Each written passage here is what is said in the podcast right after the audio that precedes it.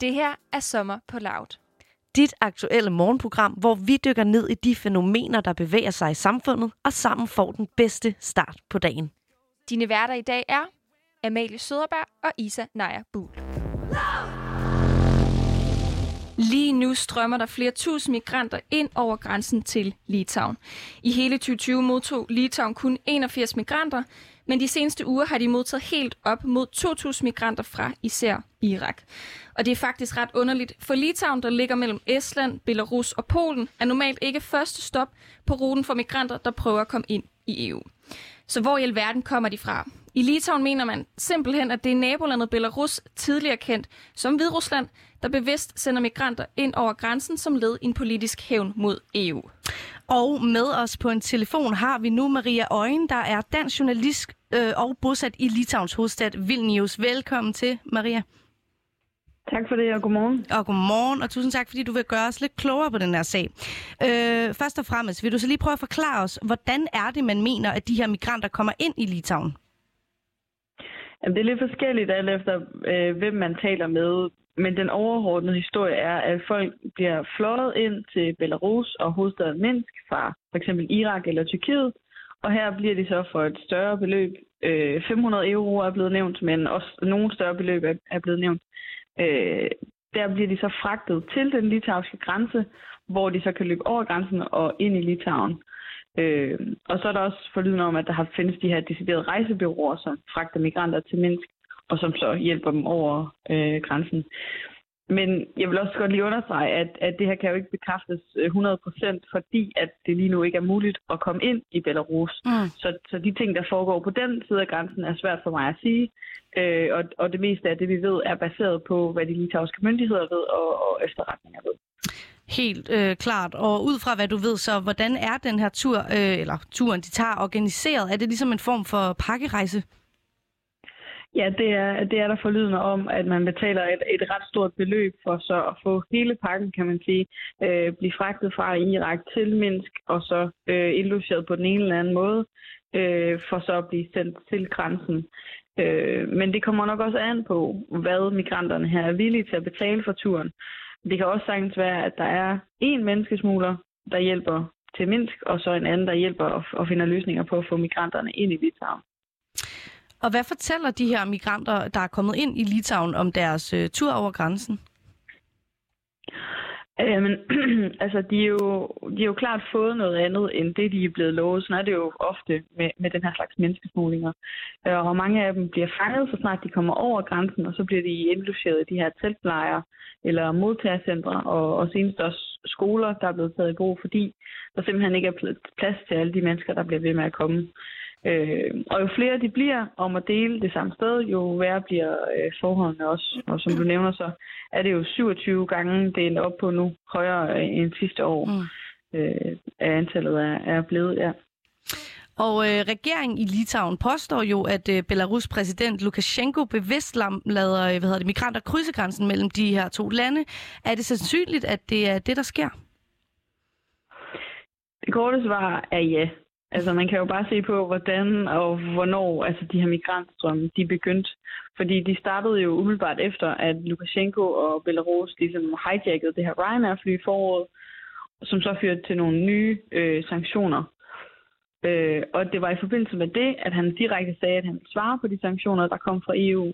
Blandt andet ved at slække på grænsekontrollen og, og handlen med narkotika. Altså der sagde han, at nu kan I selv stå for at fange de her øh, flygtninge, og I kan selv øh, tage den narkotika, som kommer ind over øh, landegrænserne. Og det var umiddelbart efter det, i, i begyndelsen af juni, at de her migranter så begyndte at, at vælte ind i Litauen. Så mm. jo, det er meget sandsynligt, at Lukashenko på den ene eller anden måde hjælper dem ind i EU.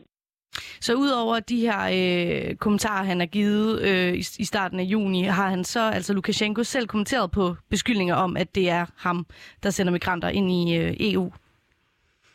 Altså han har ikke konkret kommenteret på det her med, at, at det er ham, der skulle sende dem ind i. Øh, men alligevel har han jo sagt lidt om, at, at de ikke kommer til at hjælpe nogen. Øh, de kommer ikke til at holde på nogle migranter, fordi de ikke er deres øh, endelige destination. Men han har ikke direkte kommenteret på de her beskyldninger om, at han skulle sende øh, hente folk decideret til Belarus for så at sende dem ind øh, på, på over grænsen på den måde, som blandt andet den litauiske regering jo har fortalt. Mm. Hvorfor tillader øh, altså netop øh, præsident Lukashenko, at, at de her migranter øh, strømmer ind igennem hans land og direkte ind i EU? Mm. Mm, det er jo, som jeg har nævnt tidligere, at, at det kommer efter den her advarsel i slutningen af maj, som han gav, øh, at han ville svare igen på de sanktioner, der nu, der nu igen kom. Så det er en form for hævn, kan man sige, mod, mod EU og de her sanktioner.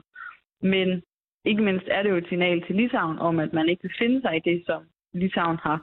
Øh, man mener, at Litauen har gjort mod Belarus. Altså mm. det er Litauen, der i mest af alle lande er gået forrest for at hjælpe øh, Tiganovskaya, altså oppositionslederen, og oppositionen og de her mange belaruser, som er flygtet øh, ud af Belarus. Øh, og Litauen, der er gået forrest med sanktionerne mod øh, Belarus lang tid før, at, at EU gjorde noget. Og, og så er det jo også værd at bemærke, at selvom Letland og Polen grænser op til Belarus, så har det klart den største strøm været til Litauen. Og, øh, og det er jo klart, at, at når Lukashenko han kan gøre alting sværere for Litauen, så mm. gør han det også øh, ja, Ja, og ja. Øh, kan, kan du måske øh, sætte nogle, øh, nogle øh, flere ord på, hvad det er for nogle øh, konkrete sanktioner, EU har indført mod Belarus? Mm. Øh, jamen i forbindelse med det her Ryanair-fly, så var det jo, at man fra EU's side, først fra Litauens side sagde, I må ikke flyve ind over vores øh, land, hvis I kommer fra Belarus. Og det var så også det, man gjorde fra EU's side, at man har lukket luftrummet for fly, der kommer fra Belarus, og man opfordrede også alle flyselskaber til ikke at flyve ind over landet. Både jo af sikkerhedsmæssige årsager, men også for at lande øh, eller for at ramme øh, landet økonomisk. Øh, mm. Og hvad der ellers er af sanktioner, har jo været de her økonomiske øh, sanktioner, hvor en masse enkelte personer, blandt andet også Lukashenko selv og nogle virksomheder er blevet ramt. Øh, man har indefrosset deres økonomiske midler og givet dem indrejseforbud i Litauen.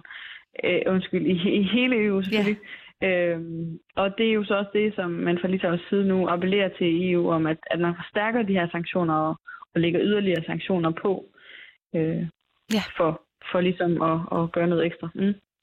Og hvilke konsekvenser har det så haft for Litauen, at der nu pludselig strømmer øh, netop så mange migranter ind i landet? Jo, altså først og fremmest har Litauen jo erklæret den her øh, form for undtagelsestilstand i landet på grund af det her. Øh, fordi de simpelthen ikke har plads eller ressourcer til at huse så mange migranter, som der strømmer ind.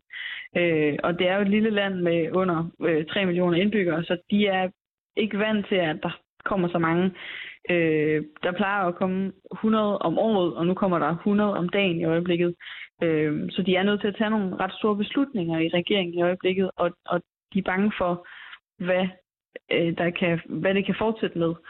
Øhm, mm. Og så kan man sige, det er jo også, de kalder det jo for det her hybridangreb, så, så fra Litauis side ser man det jo også som et endnu et angreb fra, øh, fra Belarus' side oveni cyberangreb og misinformationskampagner. Øh, så man tager det ret alvorligt, øh, sådan rent øh, militært i, i Litauen også. Mm.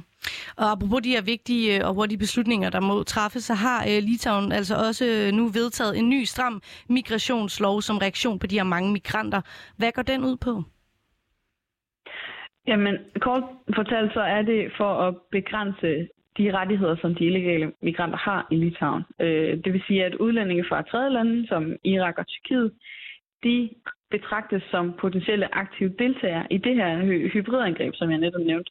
Øh, mm. Og det betyder, at de kan anholde de her migranter i op til seks måneder, og at man kan lade dem sidde det sted, de bliver sat øh, i lang tid, og de får svære ved at, at søge asyl. Så det, så det er en ret øh, stram lovgivning. Og det er jo også Røde Kors i Litauen har kaldt det et potentielt brud på menneskerettighederne. Øh, men man ser det i Litauen som en nødvendighed, og ikke, altså, man er nødt til at gøre et eller andet, øh, for ellers så, så ja, fortsætter det her. Mm. Og øh, har de lavet andre foranstaltninger for at mindske mængden af migranter? Jamen konkret så har de jo ved at bygge det her over 500 km pigtrådstegn. Mm øh, som, som jo er ret voldsom, men, men, øh, men grænsen til øh, Belarus er over 600 km, så de er nødt til at gøre et eller andet for fysisk at, og, øh, at lukke de her migranter inde. og, øh, og de får hjælp fra Frontex, øh, der har sendt grænsevagter ned, øh, der også hjælper med patruljering og tolke. Øh, så det er sådan helt konkret, hvad de mm. gør. Og, øh, og udover det, så forsøger de jo også at appellere til EU og beder om sanktioner og hjælp i forhold til migranterne. Og øh, Landsbergis, der er udenrigsminister, har også været i Tyrkiet og Irak for at lave nogle aftaler om samarbejde, øh, fordi at det her at det største del af de her migranter kommer fra. Så og, man forsøger ja. at gøre øh, mange ting, ja. ja. Og øh, nu net, hvad hedder, nævner du netop, at de har appelleret til EU om hjælp. Hvordan har reaktionerne fra det øvrige EU været på det her? Jamen, der er flere lande, øh, der har vi drevet ønsker om at hjælpe, og selvfølgelig kigger man også i EU lige nu på at kunne øh, sanktionere, sanktionere øh, Lukashenko yderligere. Men blandt andet øh, Rumænien og Østrig, og især Polen, har, har ytret ønske om at vil hjælpe, fordi at, øh, at der er jo mange af de her migranter, der søger videre ind i, ind i EU og, og videre op. Øh, så man er selvfølgelig øh, interesseret i at gøre noget for, at de ikke kommer videre øh, ind i EU og, og helt op til Danmark, hvis man, hvis man kunne forestille sig det. Øh, så, så generelt i EU er man klart opmærksom på udviklingen i Litauen lige nu, og, og hvad der sker fremadrettet. Maria Øjen, dansk journalist bosat i Vilnius. Tusind tak, fordi du gjorde os klogere på mysteriet om de mange migranter i Litauen.